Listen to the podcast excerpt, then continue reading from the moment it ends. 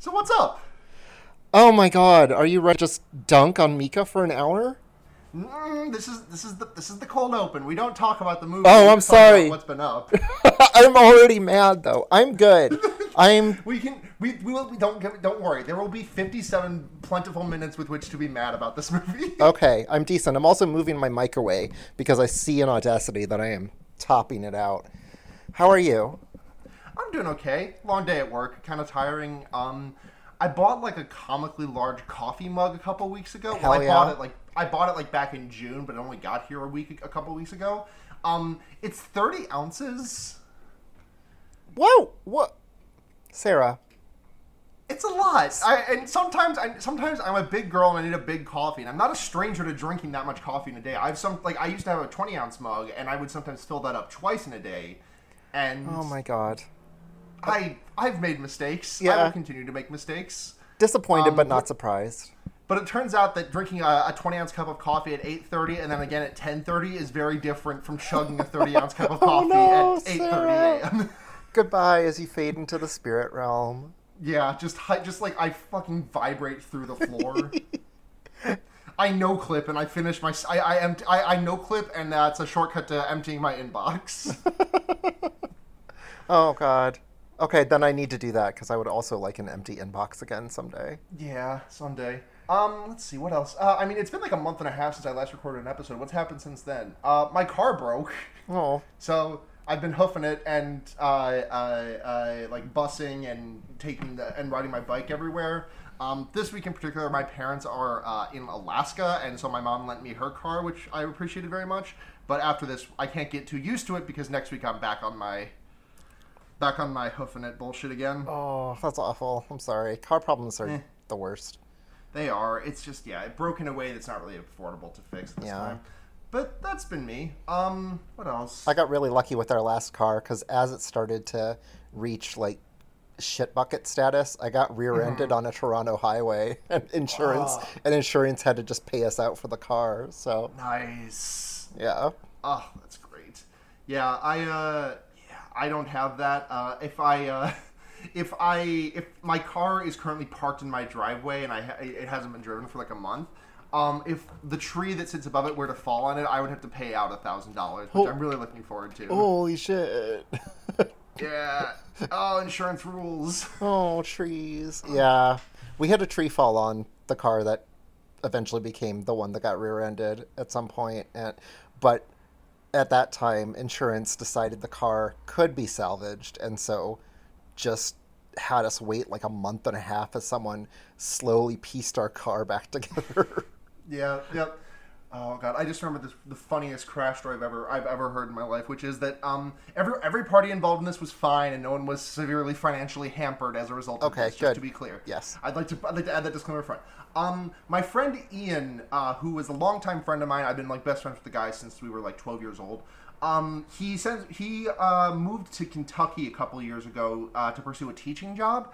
Um, and he sends me a text like a week after he gets there, and it's just like a picture of his car, like completely fucked up in the back half. Like, just it, it is unsalvageable. Mm-hmm. And I and I text him, I'm like, "What the fuck happened?" Then to be a bigger picture, which shows the offending car, and it is a it is a tow truck belonging to a local body shop. oh no! The guy had it had been the guy's first day on the job. He'd been in a rush, and he had accidentally created a new customer. Yeah, exactly. They're just drumming up business. This is just exactly. this is Yeah. capitalism at its late end. Yeah, yeah. But I thought that I just I, I think about that picture a lot. I should probably dredge that out of my phone. I know I have it somewhere. Anyways, you want to get into the episode proper? Yes, let's do it.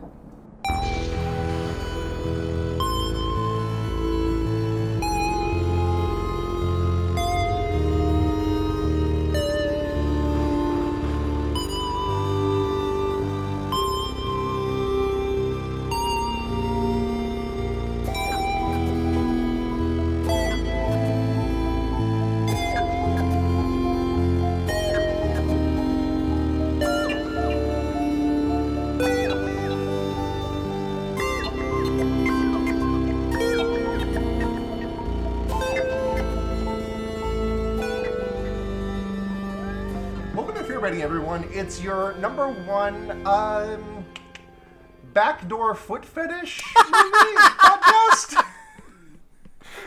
So Uh, I'm Sarah. back back back to after a year and a half, and nope, not a year and a half, month and a half. Haven't been gone quite that long. Um, and joining me today is Blue. hi, I'm Blue. Hi. Welcome to the podcast. Thank uh, you. Blue, what we have first time guests do is just tell us a little bit about themselves and what their relationship is with horror movies. Uh, my name is Blue. My pronouns are she, her. I am um, a bunch of things. I'm a statistician, author, game designer, um, and just kind of general nerd. Um, my relationship with horror is, is a fraught one in that I, I enjoy horror, the concept of horror a lot, but I am also extremely squeamish. Uh, especially about person on person, like human on human violence. So I really like tension. I do not like gore or like any sort of violence that would occur in the real world. So Gotcha, shit about okay. serial killers or rapists or something, I can't. I can't. If it's like if it's like a humanoid, is that still like if it's like a if it's like a Freddy, a Jason, uh, uh well Freddy's probably a bad example. Freddy's Like a super bad example from the pedophilia. Yeah, Um, like a Jason, a uh, a Pinhead, a uh, uh, Michael Myers. I, I like. Well, Michael Myers is also kind of just a person. Uh, like I mean, yeah, an immortal, like Jamie Curtis proof person. But wait, not enti- not entirely. She does she does cut his head off once. That's yes. See, I know a lot about Halloween because here's the thing: I don't like watching gore, but I get morbidly curious. So whenever a new So you horror, read the Wikipedia page? yes, exactly. Whenever Yep, a I new used to do horror that all the movie comes out, I'm just like, oh, I really enjoyed reading the Wikipedia entry for that. Also, people who write Wikipedia entries for movies are like beat by beat plot summaries. By Wikipedia standards, is fucking ridiculous. Like, there's Yeah. there's no reason that I need to know the 17 characters to get killed off. But thank you also, because I Back in the um, Yeah. back like a decade ago, I remember I would like I would like stay up late reading Wikipedia articles on my PSP because I didn't have a smartphone. I didn't have any other way to access the internet from my bedroom, and I would just like read the articles for Final Destination, like the Final Destination movies, and they would have like these extremely intricate descriptions of how the characters died, and I would like not be able to sleep. Yeah, I at, well, I, at Final Destination and the Saw movies are both of them like they're both like Saw especially is just like such a fucked up franchise.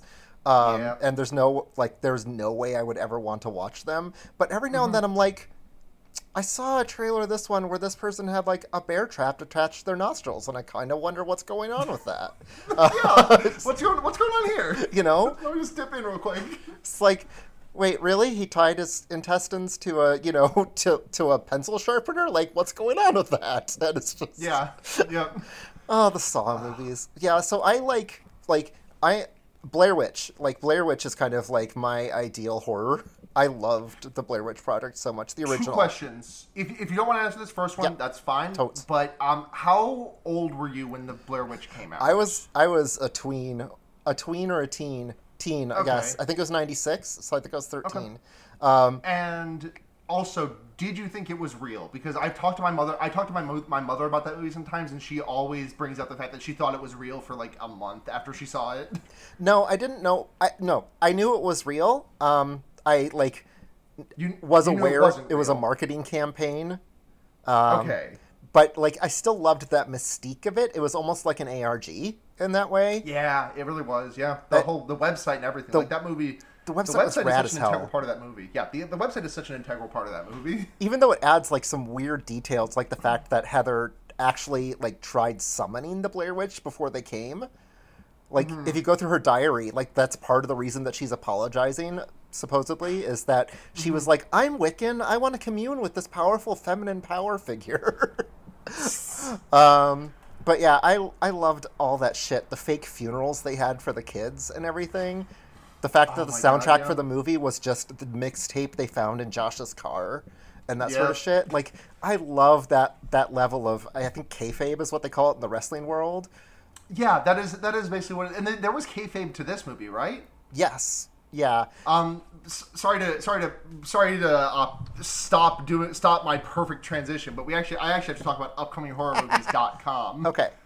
To give us a bit to give us a little bit of a rundown of what we have coming up, and I'm not seeing too much on here.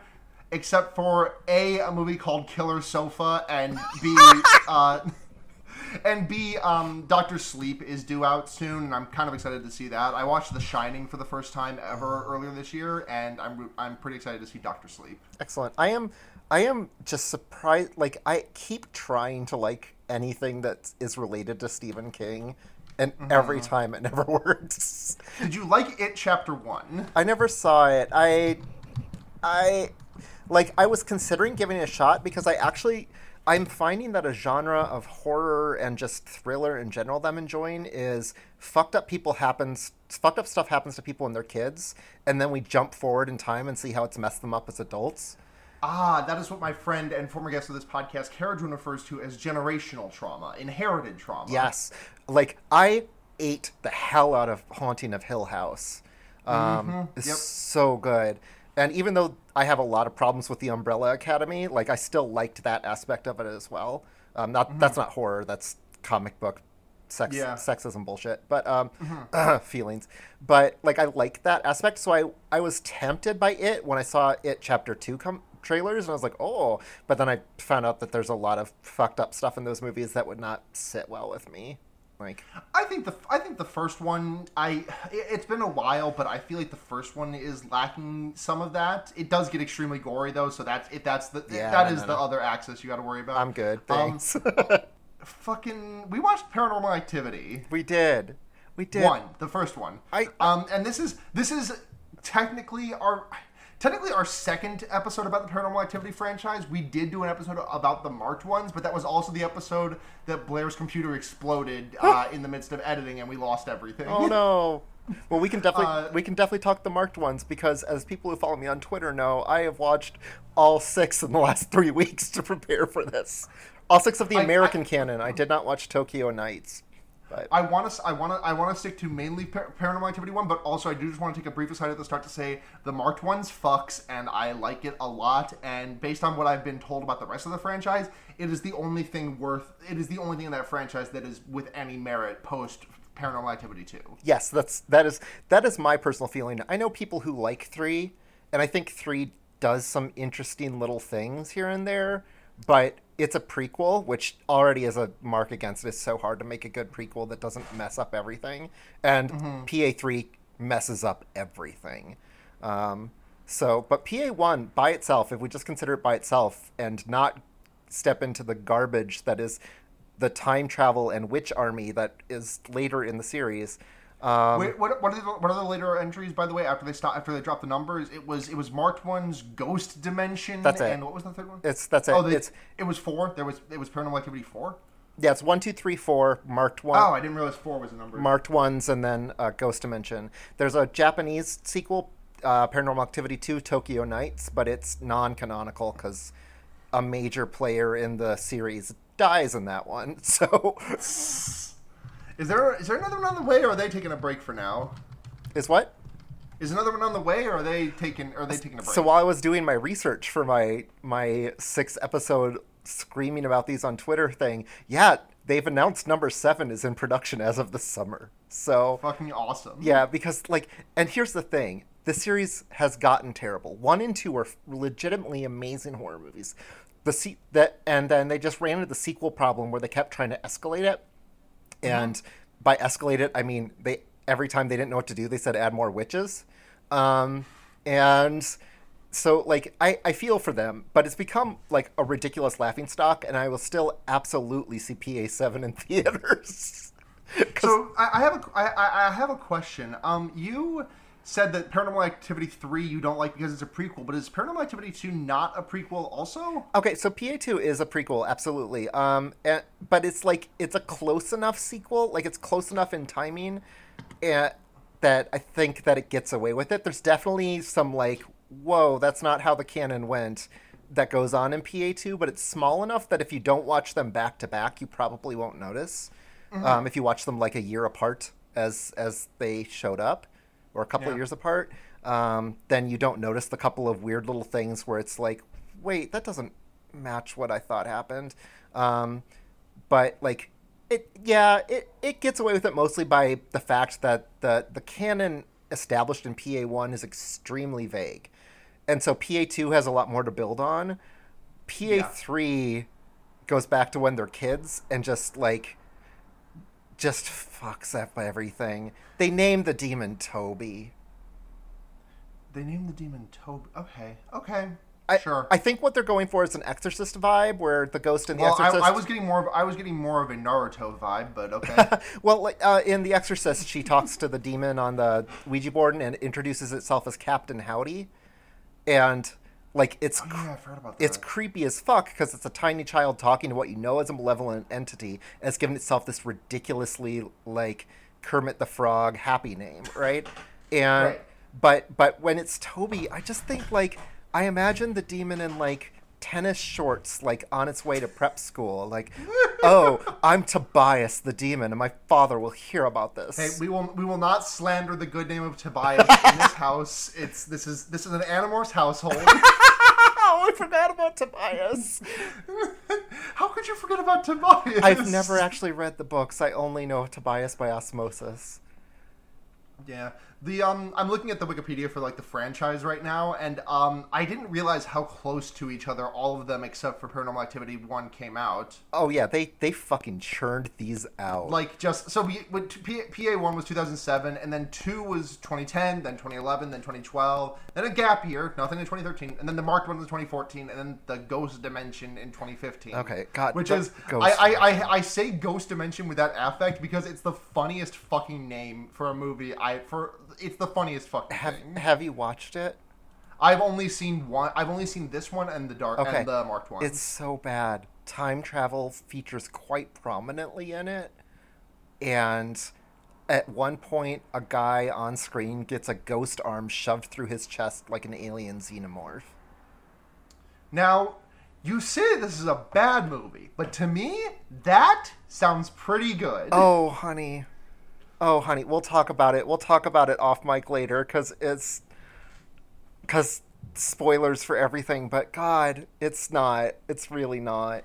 Um, Um, Paranormal Activity is like one of the two like franchises to in terms of horror to emerge from the 2000s, right? Like it's between it's that and Saw because Final Destination One was 99. Um, and I don't think the next like big horror franchise was until like Insidious, which I believe was 2011. I'm gonna double check that, but I don't Yeah. think that one came out until like I, either I was just about to hit college or until I was in college. I yeah, I, I forget what the Insidiouses were, but they were after Saw because I remember they marketed them as being like from the producers of Saw. So Uh, yeah, Insidious was 2011. Um, I, I, I can't think of like any other major horror. I, I'm sure I'm forgetting something for major horror movie franchises, but like, hold on, and Insidious, horror movie franchises. Insidious is cheesy and terrible, and also I al- definitely almost like broke my partner's arm off when they did the jump scare with the like Darth Maul looking guy from behind someone. I I am so susceptible to jump scares. Uh, oh, I misspoke by the way. Uh, Final Destination One was actually in the 2000s. So really, because that feels like such a fucking '90s movie. don't you? Are you about to besmirch those move that mo- those movies in my house? I've only seen uh, one. They're just like Wait, you've only you've only seen one of them, or you've only seen Final Destination One? both both Okay. both of those things and they're just not my bag they're like the the torture porn they're like torture porny and like i do have a they more don't quite they, they don't quite hit torture porn for me because I mean I, I understand I understand where you are on that. I personally don't like torture porn. Like I don't like Hostel. Oh, yeah, yeah.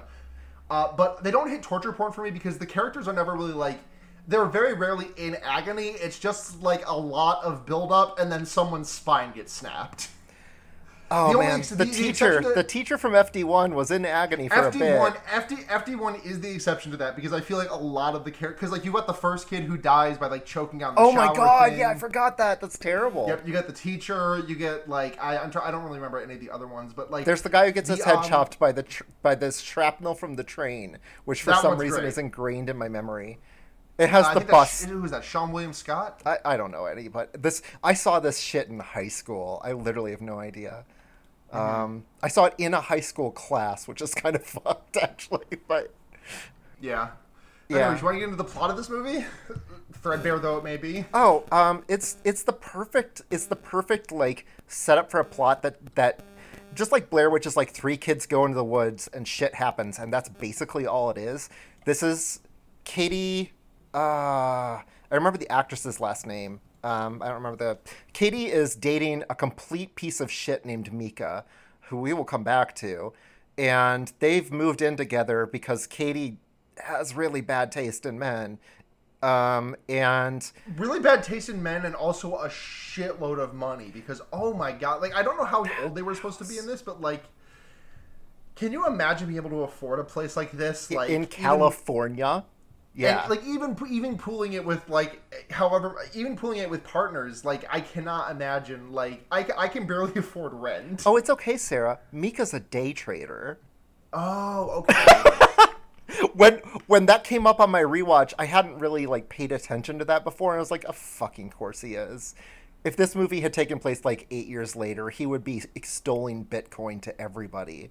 Oh 100% 100% Um, so anyway, they move in together. She confesses to Micah that she has been haunted by a spirit her entire life. She was assigned haunted at birth, and Ah, that oh oh is that what is that what the start of uh, Moby Dick is supposed to be about? Ahab. yeah, that's what Ahab assigned, is. ha- assigned haunted parentheses by whale parentheses at birth. So she was assigned haunted at birth. Um, a, Uh-huh. a creepy spirit used to stand at the edge of her bed when she was a kid, and it freaked her out. And her house burnt down, which is the Yep. biggest like.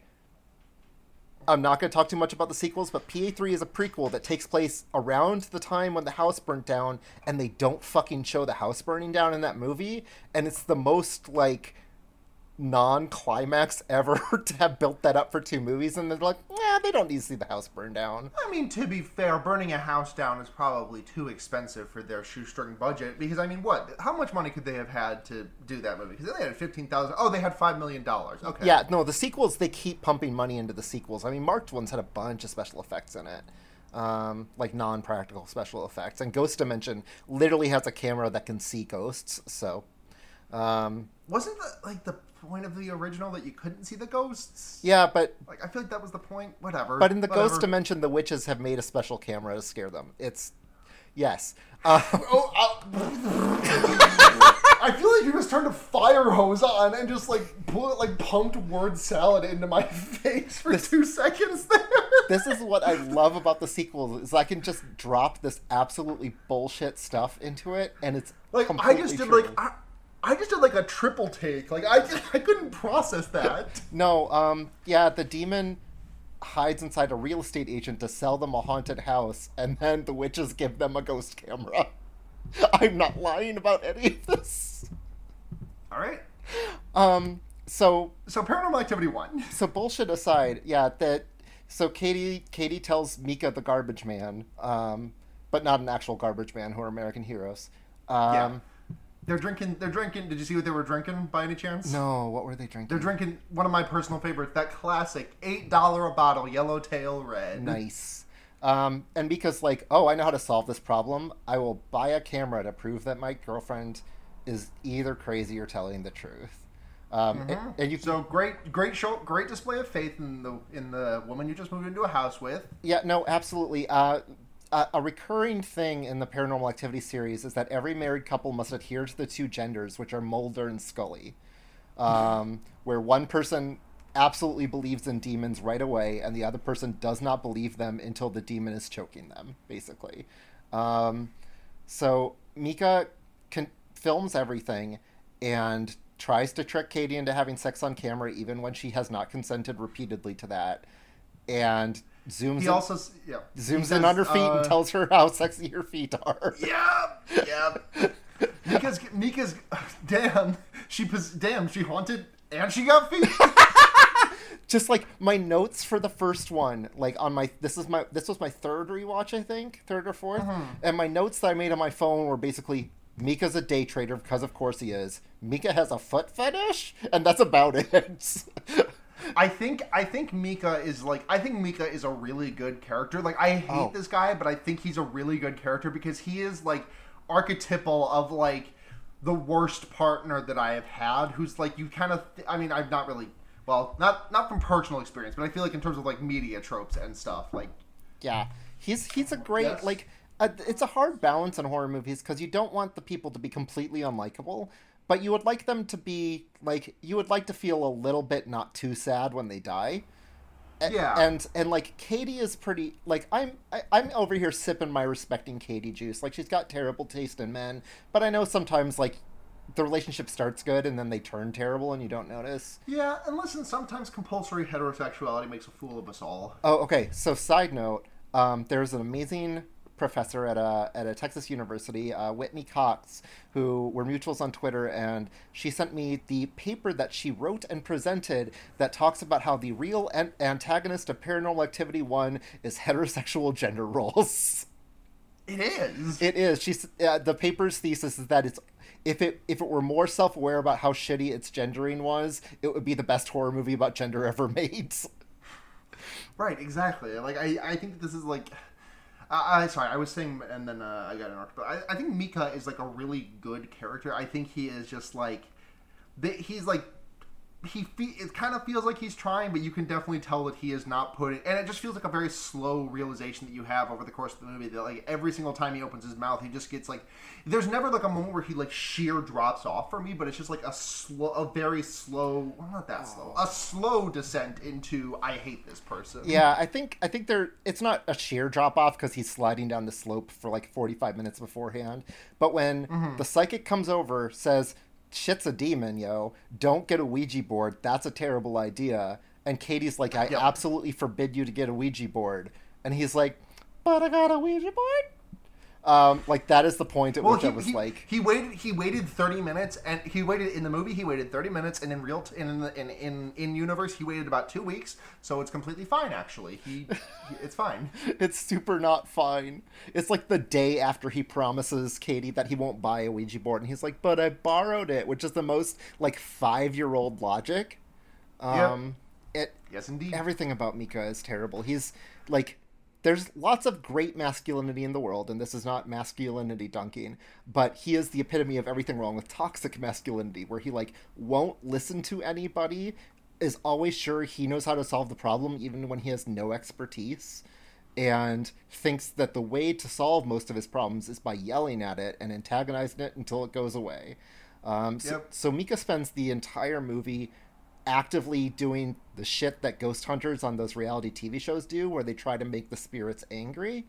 He does all of it. but he's not. But he's not a trained professional like Zak Bagans. no, no, and and it's so funny because the psychic comes over and he dismisses everything the psychic has to say. Like the psychic says it's a demon, whatever, and then like two minutes later in movie, he's reading a book on demonology. He's like, I've been doing some research and I think it's a demon. And he's just that dude at work who repeats everything you say and gets all the credit.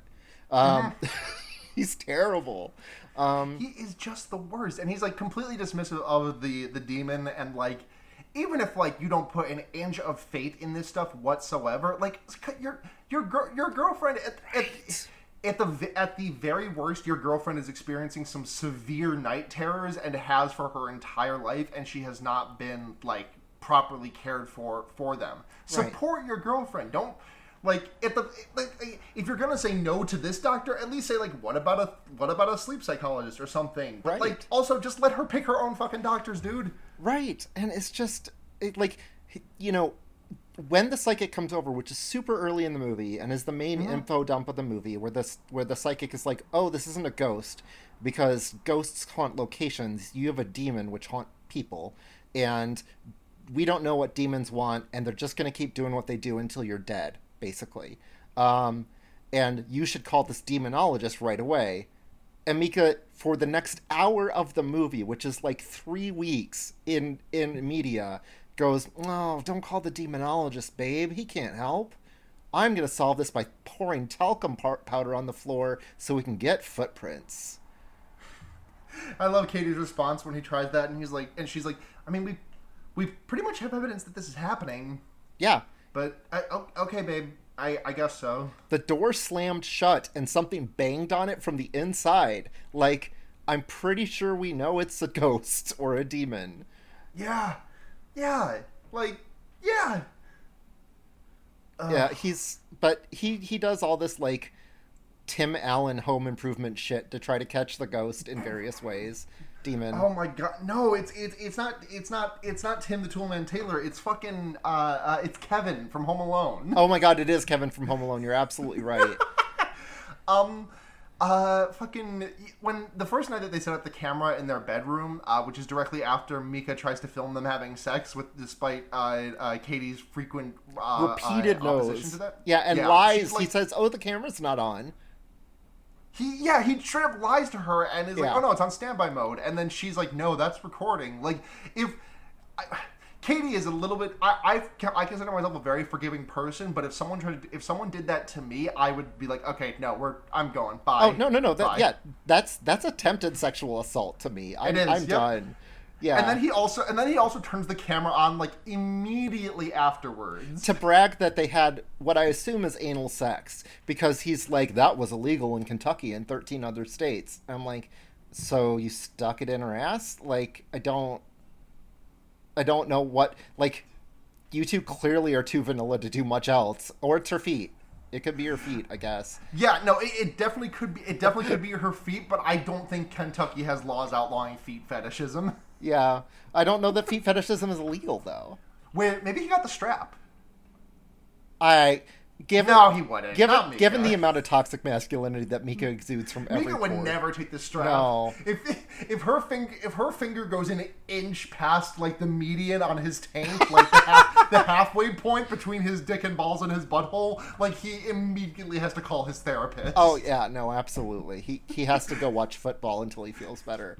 Um, God, yeah. Oh my god! So but he, but the reason I bring the, he sets up the camera and he is wearing a shirt that says CoinNet on it, which completely, Yep. like, absolutely cements the bit, the fact that this is a precursor to Bitcoin. it is, it is. Also, Katie sleeps in a push-up bra every night, which, Katie, please love yourself. I have a question about the sleeping. Actually, Yeah. How was that done in this movie? Do you know? I have no idea. I I Because I maybe it, it could just be that like a, they they were like filmed for maybe like ten minutes and then sped up and then it was like placed over like uh whatever time. I, I assume. I assume that's how it was. I assume they didn't make them lie in bed and roll around for several hours. I Um, mean, they could have just had them. They could have just had them sleep. They could have, I guess. It was interesting. So, uh, I think that there's a lot of parallels to the Blair Witch Project in this, and that obviously this was not done with quite as much actor endangerment as I think the Blair Witch Project was. Um, but it, it the script is is like moderately improvised. They they you know they screened for actors that had good chemistry and then gave them kind of a rough guideline of what what happens day by day, but but kind of let them do their own thing, which I think is part of why the movie resorts so much to heterosexual gender stereotypes is because those if you're trying to do an improv thing, stereotypes are really easy to fall back on. Um, Yeah. and so I think it's really easy to to fall back on these stereotypes of what is essentially the nagging wife and the husband who doesn't listen to her, except they're not married yet. Bless Katie's heart. Um, and you know it's about ghosts. But but I think that's I, I, like I love this movie, and so when I'm de- when I'm dunking on the gender roles, I think that it's not necessarily like I wouldn't say it. It's partly the movie's fault in that like it does suck, but also I think it's just indicative of the world too. Um, Yeah. And I think I think everyone is supposed to hate Micah, so like I'll allow Yeah. it. Yeah, he kind of does just he kind of does just blow chunks. Yeah, Oh god, he's so bad. Um, Um, but yeah, so Yeah. it's it's I what one of the things I love about this movie is that later PA movies tried to do the day night cycle and don't do it as well. PA one sets up this day night cycle where it's like nighttime is when the spooky stuff happens, daytime is when we learn more about them as a couple. Essentially, mm-hmm. it's like daytime is pure characterization, and nighttime is when the scares happen. And then, you know, t- 15 minutes from the end of the movie, something shitty happens during the daytime, and it is the scariest fucking thing just because your your preconceived mo- notions of when you as a viewer are safe to relax get shattered. Yeah, Uh, I think I, I think do I think making things be scary in the daytime takes a severe like mastercraft. Like Yeah. I think you have to work your fucking ass off to make something scary, and, and I think that like I think that like a conditioning because we are like I, I feel like just like predisposed things are scarier that night at night, and I think uh, I if like if you don't have the time and budget to do that kind of thing because like i feel like like a, I, I feel like it's really hard to do but i feel like a, a, a shortcut not to like shit on pell, pell is it pell or pelly the guy who directed it. Uh, Oren Peli. Peli. Peli. Yeah. Um, not to shit on Peli or anything, but I think there's like a, a, a, a shortcut way to do that is kind of just to have explicitly only scary things happen at night, and then the scary thing happen at day, and it just breaks you out of it breaks you out of the rhythm. And you know, I, I I'm thinking about like Midsummer a lot lately, which I think is a very scary movie that takes place entire pretty much entirely during the day. Um, but that movie had a lot more money, and this one had fifteen thousand dollars, which made it about six hundred thousand percent profitable. Yeah, it's final the, budget. the the profit on this movie is ridiculous. So I can see why they keep churning them out, even though like the Ghost Dimension was a fucking failure financially. I'm pretty sure. Um, but Uh, no, actually, Ghost Dimension cost ten million to make and made about eighty. ma- made 18. Eighty. Oh, 80. Holy shit. Um, That's one of the few ones I didn't see in the theater, so I didn't. That wasn't me helping. Um, but yeah, Yeah, that's the, it's, it's the lowest grossing one, but like but still, yeah, it's, Yeah. it's um, but yeah. Uh, so PA one is extremely low budget, and they do such, I think, an excellent job of priming you for the night times. I remember we saw this in the theater, either not necessarily opening night, but like the first couple of weeks uh, when the theater was still crowded, and like the audience collectively held its breath whenever the night number whatever header popped up. Like my partner and I would clench each other's hands during all of the nighttime sequences, and then we would breathe a sigh of relief when it switched to daytime. Um, and they start so small with the nighttime segments that you as a viewer get used to scanning the screen constantly for any tiny change which makes the big changes later seem much bigger. Yeah, yeah. be- I I really wish I could have seen this movie in a theater. oh god. I it was a fucking experience. So i like i am a scaredy cat. Like i'm not i'm not afraid to admit that i get easily scared for sure. But mm-hmm. also like when I saw this movie, it reinvigorated my fear of the dark for something like six months. Like I still like would would not turn out my turn out the lights to a room with my back turned to the room. I would always watch the room when I turned out the lights and then scamper away. Um, Yeah. And again, that's partly me being a coward, but also just like it does such a good job of making the home a scary place to be. I mean, it's essentially a one a one set play that only takes place in the house, and um, it. I think part of what makes it so scary is that the there there is no motivation really for the demon. The demon is just evil, and it just wants to make them miserable and then kill them, and that's it. And Yeah. there's no appeasing it. There's no like, you know, oh she she- had a hard childhood and then got shoved in a well and took seven days to die. Like reason for it. It's just I, for some reason, when you said that, I thought you were gonna. I thought you were gonna say like she got shoved in a well and took nearly lethal fall damage. I mean, that's also true of Sadako, really. Um, but Yeah. Not quite lethal fall damage. she was in that well for a Oh, bit. like like like she she like fell down the well and like she was like and then like her like vision got like all red around the fra- around the rim and like it was like pulsing a little bit. yeah, I mean, in the American version, she canonically took seven days to die down there. So, um, yeah, that's a good movie. I should watch that one again. I, I the, the American version was weird. I, I like I'm not I'm not a purist about remakes really, but I felt like in the Japanese version the videotape made sense in that it was a bunch of clues to lead them to the right place, whereas in the American version it felt like the videotape was mostly just like here's some jump scares we're gonna do later, and that's kind of it. Um, but it's been a long time since I've seen either, to be fair. Um, Yeah. But yeah, but I like think I think the I think the original I think the I think the American one is fun because a horse commits suicide. yeah, that's fucking weird. That's what I mean. It is. It's, a horse just fucking a horse just decides to fucking murk itself for the sake of it being scary. Yep. But, yeah, so that's fun. uh, it, it is. I think it's it's a weird scene, but it makes me laugh like an idiot every single time it happens. Because uh, who is it? Is it Nicole Kidman? No, it's not Nicole Kidman. Who the fuck's in that movie? No, Nicole Kidman was the others. Yes, that that was who it. That was the others. Yes. Uh, I was gonna it say it wasn't Nicole Kidman. It's someone Nick Kidman Kidman esque though. Naomi Watts. Naomi Okay. Watts. But yeah, so so there's like it's hard to talk about PA one because because basically it it is like daytime. Katie gets in- increasingly sad, and Micah gets increasingly belligerent. Nighttime, increasingly spooky things happen, and then all of a sudden, like at you know, and this is pretty normal for most of the PA movies. The demon goes, "Oh shit, there's 15 minutes left in the movie. I'm gonna ramp this up," and Yeah. and reaches like you know throws off the weighted training belt that it was wearing Yeah. and um, goes ham and scratches I- Micah's face off in a picture, which is the most like, you know what? Maybe the demon just really wants better for Katie. Yeah, maybe it's like that that little short story you wrote. Yeah, exactly. Maybe the, the demon is just trying to free her. Um, Yeah. Which ending? Uh, remind remind me. Uh, can you link me that uh, that thread by the way, so I can link it in the show notes? Yeah, absolutely. It's a good short story that I like a lot. oh, thank you. Um, Yeah. So Uh, I was um I the the scene where my, where Micah breaks out the Ouija board is just like Katie walks in and sees it like what the fu- no fuck you fuck you and then like walks out and like the fucking the planchette moves around the entire board lights on fire and then like they come back and uh, like I don't begrudge Katie for returning to her home. I would have spent the night at my sister's though personally. Yeah, well, I, I love the dynamic that they set up with that, where early Mm-hmm. in the movie, because that's always the first reaction to a haunted house movie is, why don't you just fucking leave? And, er, like, within a couple scenes, they have the psychic show up and say, that leaving won't help.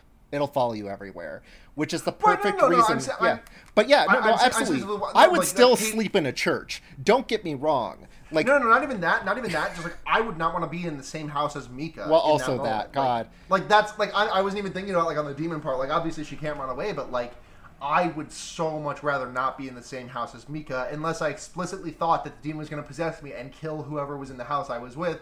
In which case, I guess yeah, I'll stay at Micah's as opposed to going to my sister's. I I would legitimately not blame Katie for just coming home, tying Micah to an altar, screaming, "I'm leaving you an offering," and then leaving.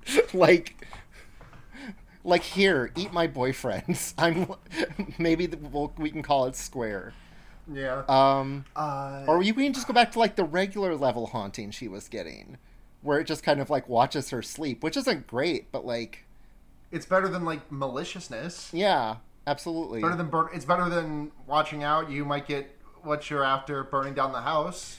uh, like oh, god Waka waka. the epitome of it to me is is there's a scene where katie is at her wits end and she is um doing beading with one of her friends and micah like has the camera in their face like hey check out this website i saw check out this website i saw and katie's like i need five minutes that isn't about ghosts and micah's like but seriously though you gotta look at my website. And it's just Yeah. like oh my god. Dude and and it's it to him if if it were him being concerned for their lives if it were him being like i think i found a banishment ritual or whatever the fuck and we need to do this right away because the moons are in alignment or something fine. But it isn't. To micah this is all like a fucking treasure hunt. He is super mm-hmm. excited to get this and put it on youtube and get viral or whatever the hell he's planning to do with it mining it for bitcoins uh, I don't know about Bitcoin, so I'm just gonna say that that's what it is. It's just ghost footage. Um, so like he just to him this is all just a game. He's just very excited about this cool thing that he can show off. And and Katie is legitimately terrified because it's been chasing her entire life and she has PTSD and Micah does not give a shit and that's something that comes up in a lot of the pa movies where there's one partner who like seriously believes this and is freaked out and the other partner there's there almost every single one of these movies has a fake jump scare where the partner that doesn't believe it does something scary to freak the other one out and it's like what the fuck is wrong with you cis straight people are you okay Yeah, yeah.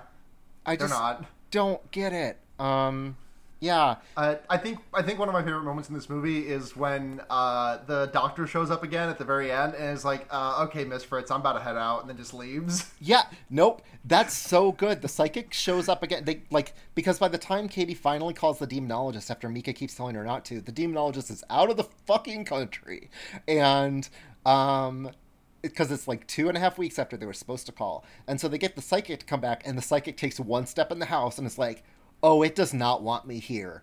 I need to leave," and just pieces out, and it's the best. Um, and it sets the stakes so well i think because like you know I, I think it's cheesy going back and rewatching for like the 17th time probably but but i will tell you seeing the theater seeing the psychic get freaked out who was like the one source of information and exposition like that freaked me out so much as an audience member. Being like oh this was the one person who might be able to fix it oh nope they're doomed. They head out. Bye. And like, yeah, and Katie just completely has a breakdown and is the first time that Micah finally puts down the fucking camera because she starts sobbing yeah. on the floor outside their bedroom. Um, so I was this the movie that like repopular this like was found footage like largely dead as a yeah. genre before this like like i don't even remember like many movies come many found footage movies coming out between this between blair witch and this besides like was blair witch 2 found footage or was that like shot on Blair Witch Two was was regular movie with found with like some found footage interspersed. Yeah, it was also yeah. terrible and so yeah. fucking edgy. I remember I listened to your Blair Witch episode um, with Blair, and and I remember you reading some of the Wikipedia summary, and it's like someone has a miscarriage in the first thirty minutes, and like yeah, oh my god, that's right. It, like they bring up this brutal shit because they're like trying to up the ante, and that's the problem I think with these with Blair Witch and Paranormal Activity, and I'm sure there's others, these like low budget sleeper hit horror movies, is that the sequels have to escalate and you mm-hmm. lose mm. what made it special in that way. Like mm-hmm. PA2 manages to hold on to it some. They keep the scares like towards the end, someone gets dragged down the stairs and it's like it gets pretty, you know, special effectsy, but most of the scares are pretty like the pool cleaner keeps crawling out of the pool at night and that sort of stuff. Um, mm. So it stays pretty low key for a lot of the movie. Um, but after that, like they start adding CGI and like in the marked ones, the kid gets possessed and gets like chronicle superpowers and stuff. Um, yeah, I think this was kind of the, re- the the the 2000s resurgence of found footage. Like, don't quote me because I'm not a horror movie like expert by any means. Um, but it I definitely associate it with a big resurgence in found footage and and and Netflix one star horror movies that all have paranormal in the title. Um, yeah, like I, I think this was I think this was just like a big boon to like found footage movies, and also like this was like the horror movies most accurately reflect what we as a nation are most terrified of, and this sentence sounds people, really yes. funny to well that too but this sentence sounds really funny to say but like i don't think paranormal activity would I, paranormal activity would not have happened if 9-11 hadn't happened like this entire movie is about some external force coming into your house maybe i'm going a little bit too deep on this but like this entire movie is just like about an external force like coming into your house, breaking through all of your doors, and just fucking up your life and killing you. Like, yeah. I feel like home invasion as a genre really, really had a resurgence after 9/11, and this movie is like a pinnacle of that. Yeah. Oh, speaking, you were talking about um, horror movie uh, series franchises that had yes. that were t- the Purge, by the way, because you were talking about uh, the Purge was 2013, I think. Actually, yeah, it's it's I that was from the 2010s though. Yeah, those are another one I can't watch because again, humans on humans. But um, yeah. But I have read the Wikipedia summaries, so I consider myself mm-hmm. informed. Um, oh yeah.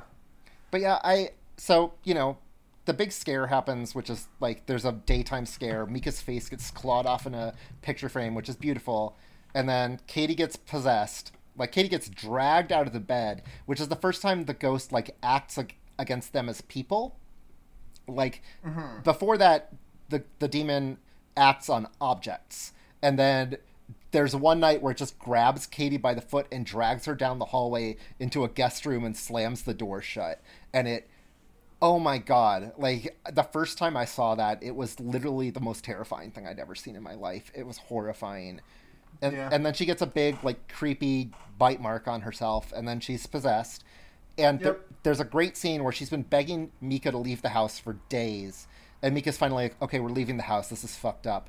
And Katie's lying in bed and goes, no, I want to stay. We'll be fine now. And then she like looks directly at the camera and says something uh, like, we'll be fine now. And it's with the voice of Legion. Like there's a second voice underneath hers saying mm-hmm. it too. And it is like seeing that in the theater was just, just amazing. Um, yeah.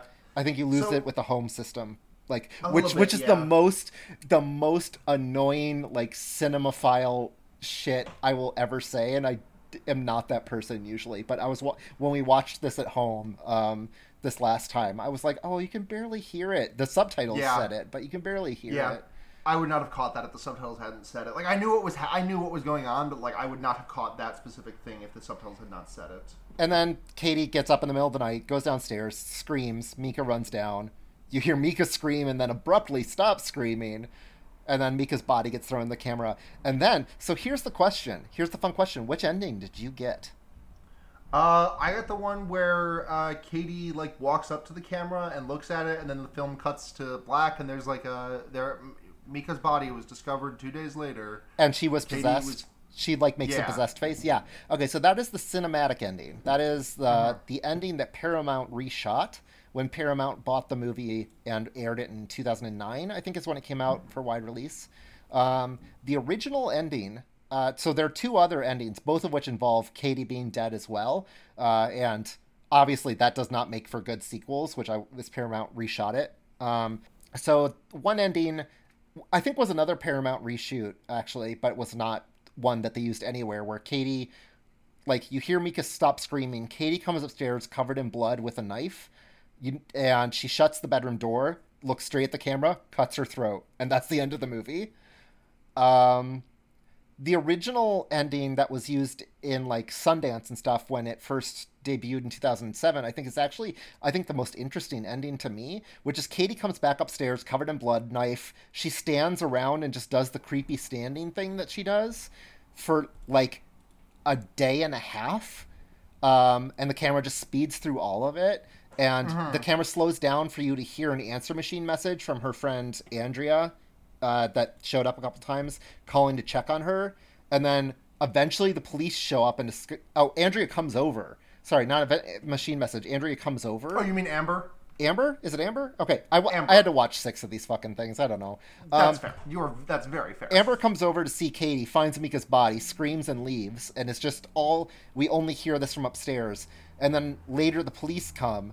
Katie snaps out of it and is standing in the doorway with a knife when the police come up and is trying to like talk the police down when the police are trying to get her to drop the knife, but she's too confused. And then the demon slams the guest room door, which makes the cops start firing mm. and and they rough. shoot her and it's to me that is like the most like perverse way to end it so i kind of love it because it, it's like the demon didn't want to kill her directly but instead just engineered this like jigsaw shit to make it happen yeah. um so i kind of love that ending but katie shows up like eight times in the sequels so they needed her around as as the plot macguffin um yeah. but yeah, it was really interesting this last time we watched it because I was watching with a friend who'd never seen it, and we had a freaky experience where we got the cutting her own throat ending, but the subtitles from the other ending, from the cinematic ending, and so it, the subtitles would say like muffled screaming and stuff when it was dead silent.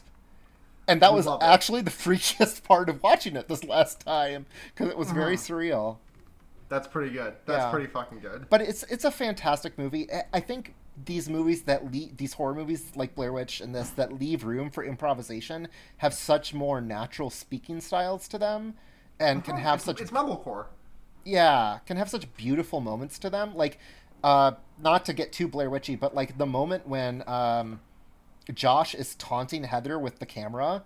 Uh, in Blair Witch, when she's crying, and he's like, "It's not so great being on camera. How's it feel?" Like, like that moment and how it gets played is so like perfect and establishes so much character stuff in the midst of all the horror. And I think you get moments like that with this too, where where Katie like Katie is just a woman on, who is down to her last straw and is dating the fucking worst dude. And you get to watch the relationship just utterly disintegrate in three weeks. So it's kind of a relationship drama in, adi- in addition to horror movie, and I absolutely love it. It's a good movie. On a scale of so, uh, are we ready to do rankings? Yeah, Ratings? totes. On a scale of zero to five, uh, uh, here we go. On a scale of zero to five, CoinNet T-shirts. How many CoinNet T-shirts are you giving this movie?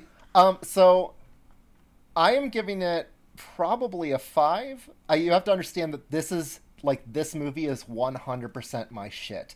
It is horror that is ninety percent doors moving and people not getting stabbed, and is found footage, um, which are both like big things for me. So for me, it's Yeah. basically perfect.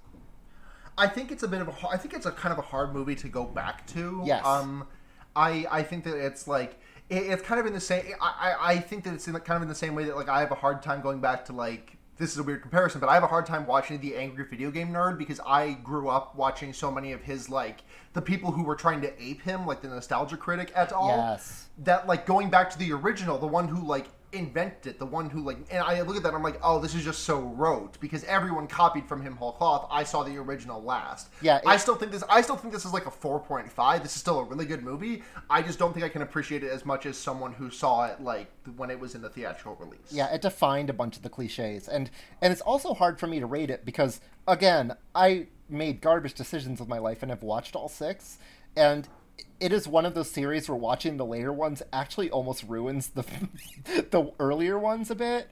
Um, Yeah. Because like, not only do they directly fuck up the canon, but also they they exhaust you. Like every single one of them except the mark ones does the nighttime like this is night number 17 stuff which was awesome when pa1 did it by the time the sixth movie in the series does it it's just like okay i get it like i get it. The, the demon doesn't like the daytime. I understand. Yeah, we get the memo. and you named the demon toby. And i can't. And then and then someone Toby! and then in marked ones someone is blasting witches with a shotgun. Um yeah it's just it's just a lot. There's a creepy ch- in four? Oh my god. It's just so much. It's all so much. And the the thing about pa1 i think that i'll come back to is that it is an unknowable horror. Like the, the scariest thing is the thing that you can't appease you don't know what it wants and there's no way to stop it and later ones give toby uh, like a motivation. Toby has Toby is like the Cylons and BSG. He has a plan, um, and much like the Cylons and BSG, the writers didn't actually know what that plan was, uh, and so it's a lot of flailing around. Eventually, the plan in six, spoiler alerts, is that Toby just wanted a human body. I know. I was waiting for it. I was waiting for the reaction there. Yeah, the witches literally all they want to do is make him this Voldemort looking motherfucker. And it's like, dude, you can do everything already. Like, why do you want IBS Did and lactose intolerance human like body the at rest the of end us? of this movie? Like, did he not have a human body at the end of this movie? Because it seemed to me like he had a human body at the end of this movie. Well, that's also true. He's like he's inhabiting Katie, who's fucking rad. They're BFFs. Like just like later he pretends to be a realtor as her. I don't understand why he needs more, but he does. Also, the witches are raising a body, uh, an army of eighteen-year-old boys for no apparent reason. Uh, I. the fifth and sixth movies both do separate numerology. This makes the number of the beast things, and it's great.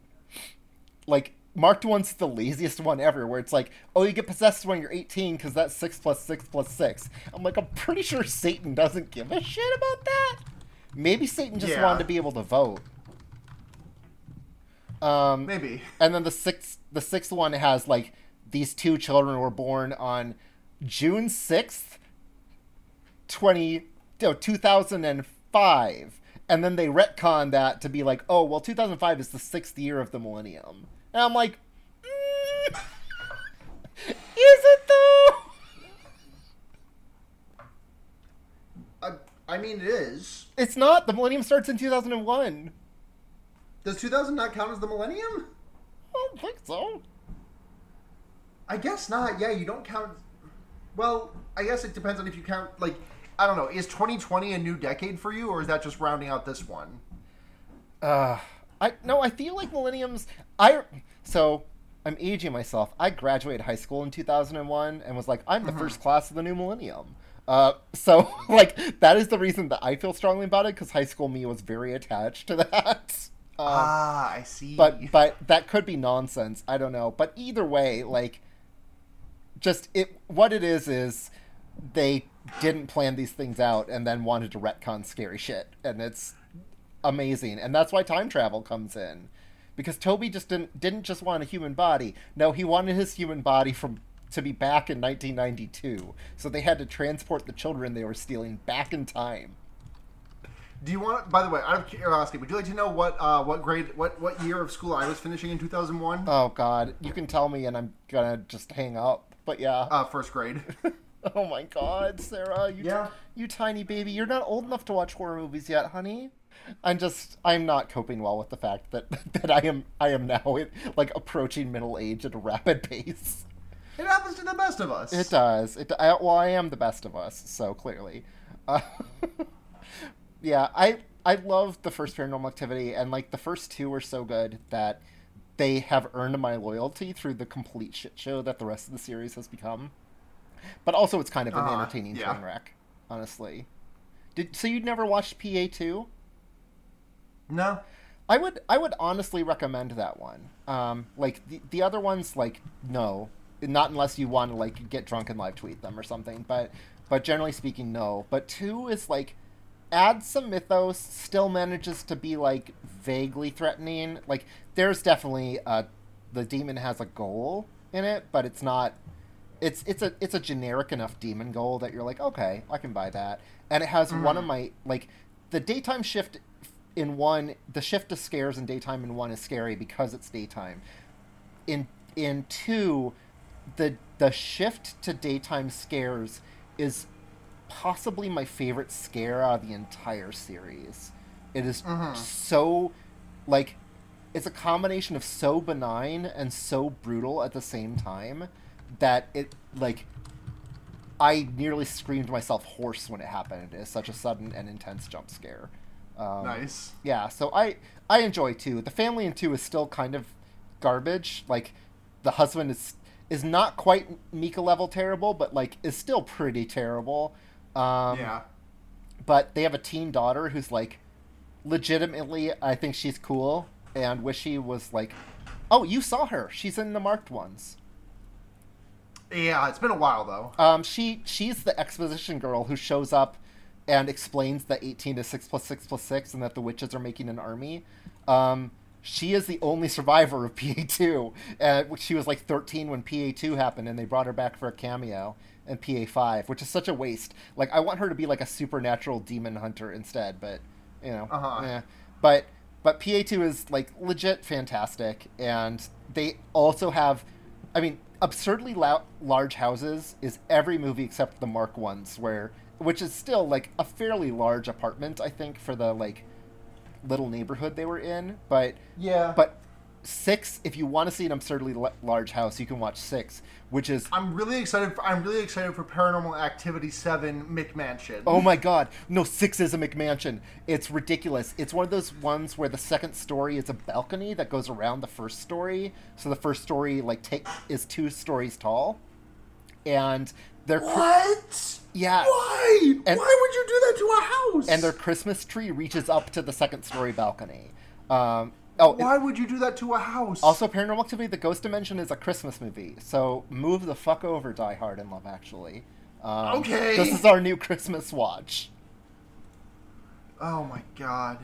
Okay. Do you want to get into recommendations? Um yeah, go for go for recommendations. Uh, what the fuck am I gonna recommend? Uh, you know what? I'm gonna be fully on my bullshit this week, and I'm gonna recommend the anime that I've been watching lately, which is Death Note. Oh god, think- Death Note, yes. I think original. I, I genuinely think that I, I'm rewatching the first season and then I'm gonna watch the second season because I never watched that before. But I genuinely love the first season of Death Note, and I like it holds up. Like it's still it it is very much like mid 2000s uber dark edginess, but also like. I just fucking like Light and L's dynamic is so fucking 20th dimensional chess and it fucking rips ass every time. I love it so much and the intro music is great. I love everything about I, I genuinely do love everything about that show. Have you watched the live action movie? I've not yet. that is a, that is, that is a stay tuned for this podcast. Oh god, that's great. I've heard I've heard like some surprisingly decent things. Really? I have Yeah. only heard people dunking on it.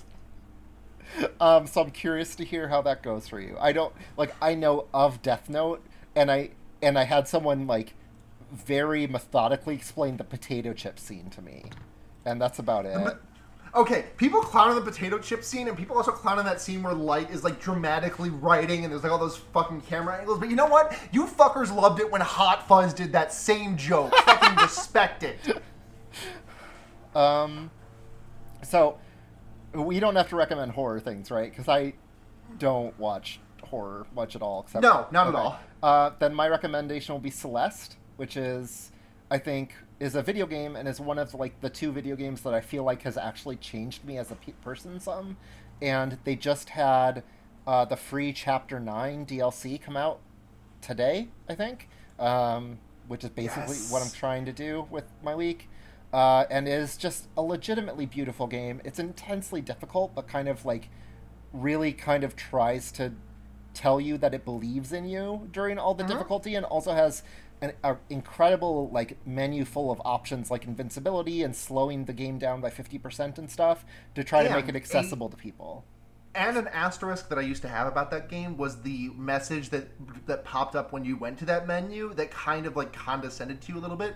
Um, in releasing in this with this patch that released chapter nine, it, the uh, the the the Celeste team worked with like some people, like including like halfcoordinated the the one handed speedrunner to like fine tune that message to be as like to get across the message of what uh, Matt Makes Games Inc. was trying to say with it without being condescending about it. Yeah, and I know that they've made other changes too. Like it used to be if you like beat a level using with an assistant thing on, the the symbol would look slightly different. So it's kind of like an achievement, like with an asterisk type thing. And they took that out because they were like, well, we don't want people to feel lesser for beating the level however they need to beat it. Like I get the point of the message of having a message there because the point of mm-hmm. Celeste is that it is really difficult and that it is about overcoming adversity and, and pushing your it, it's about getting attached to the struggle rather than to the goal but at the Uh-huh. same time that only works as long as you can actually get better at the game and for some people like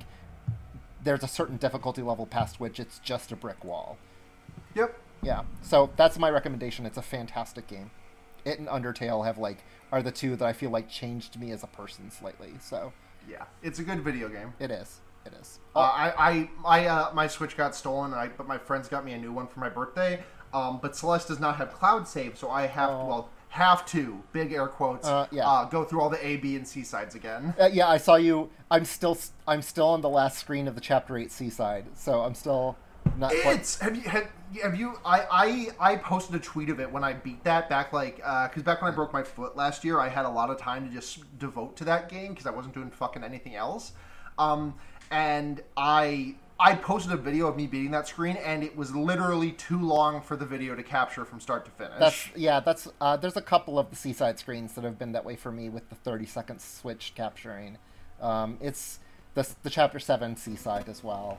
Uh, I I love this game so much, and like I have never worked this hard at a video game in my life. Like most video games, if I fail in the same spot three times, I'm like, fuck this game. I've got better things to do.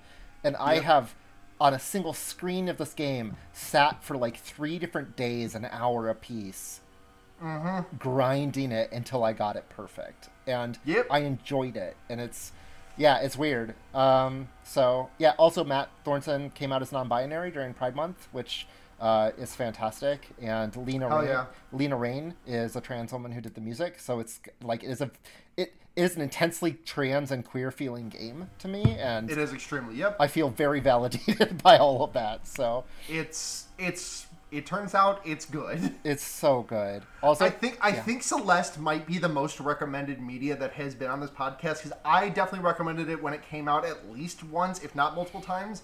And you are not the first guest to recommend it, so I just think it's great that that's so the, fucking good. Like it, like my my my list of ten out of ten video games is pretty short, um, and there's some questionable ones. Like I love the Mass Effect series, even for all its flaws, but Mm-hmm. but like it Celeste is no question. Like it and Undertale are tied for one and two, and that's just it. Okay, uh, well, that's gonna wrap up the podcast. Uh, Yeah. except for we have to do the cleanup stuff. So I'm gonna open up the Patreon. Uh, but in the meantime, um, Blue, where can people find you online? Um, you can find me probably mostly on Twitter at at Azure A Z U R E underscore Husky, um, or on Mastodon at Azure Husky with no underscore in it at yiff.life because I keep it classy. Oh, you gotta keep it classy. Yiff.life versus Snouts.online. They're both The- the really ultimate good. Yeah, they are. They're both really good. Also I have a partner who runs Oh. beach.city, which is a great Steven Universe shout out. So That's pretty good. Yeah. Um. Uh. Yeah, uh, you can find me. Uh, well, thank you very much for listening to Fear Baiting. You can find us uh, Fear Baiting everywhere. That's Twitter, Tumblr, Gmail, and Patreon. And if you would like to support the podcast, patreon.com slash fearbaiting is where you're going to go. Uh, $1 a month gets you early access to the episodes and uh, any bonus content we do. There has been some talks about some bonus content for Wonder Years, maybe. That's still very much in beta, but we're. I, but we're, we're, I guess, alpha really. But we're, you know, there's there's irons in the fire. Um, for five dollars a month, you get your name right into the podcast, and you can read it, make us read a short message if you're choosing. Uh, Ten bucks a month lets you pick make us pick a movie. Uh, so thank you very much to Michael Kaiser, Paul Moran, Kit Spindler, Paul Bechtel, and Ducky Aisha for your continued support of this wonderful podcast. I'm gonna request that one of the ten dollar Patreons makes you watch Killer Sofa because I really need to know. you really need to know what's going on. I really need Sofa? to know. All right. Uh, you can find me on uh, Twitter at Sunhatzhenya. That's S U N H A T Z H E N Y A. And uh, listen to my other podcasts, The Wonder Years, which I do with editor of this podcast, Blair, and uh, musician responsible for our intro outro tracks, Seda. Uh, we talk about Animorphs. And then there's also Henry Kissinger's Pokemon Going to Die, the Leftism podcast made by, for, and of the Terminally Online. Um, God, that fucking name gets me every time. it's a good name. I'm.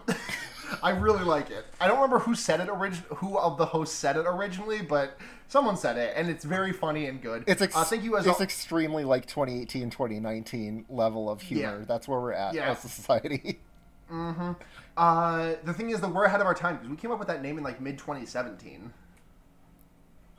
Okay. But anyways, yeah. I uh, oh yeah, and also thank you very much. I, I mentioned it already, but uh, Seda, uh, uh, musician, uh, intro outro music. Thank you very much. Uh, you can check out their stuff at. Uh, uh, they make under people you meet outside of bars, uh, you uh, which can be found at gaygothvibes.online, which is just the best URL in the world.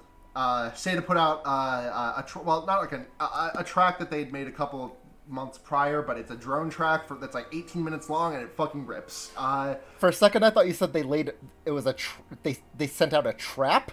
Like, and I was No. like, oh no, like Kevin from Home Alone again. yeah, they sent, they sent out a drone trap. They they like had like a fucking four uh, a four propeller drone just like dangling a carrot in front of me as I walked off a cliff. Oh my god, don't don't get me started because I watched Venom where there's exploding military drones that just ram into things. It's terrible. Anyways, uh, I think that's gonna do it for this week's episode of Fear Baiting. Uh, we're back, baby. Oh yeah, Schlocktober is ramping up. Uh, keep uh, well, we're ramping up to Schlocktober. That's coming in a couple of weeks. Uh, we will be doing live streams of the movie on mostly, I believe, Friday nights. We might have to do a Saturday night or two, but I think it should be Friday nights that we do the pod, that we do the uh, the movies.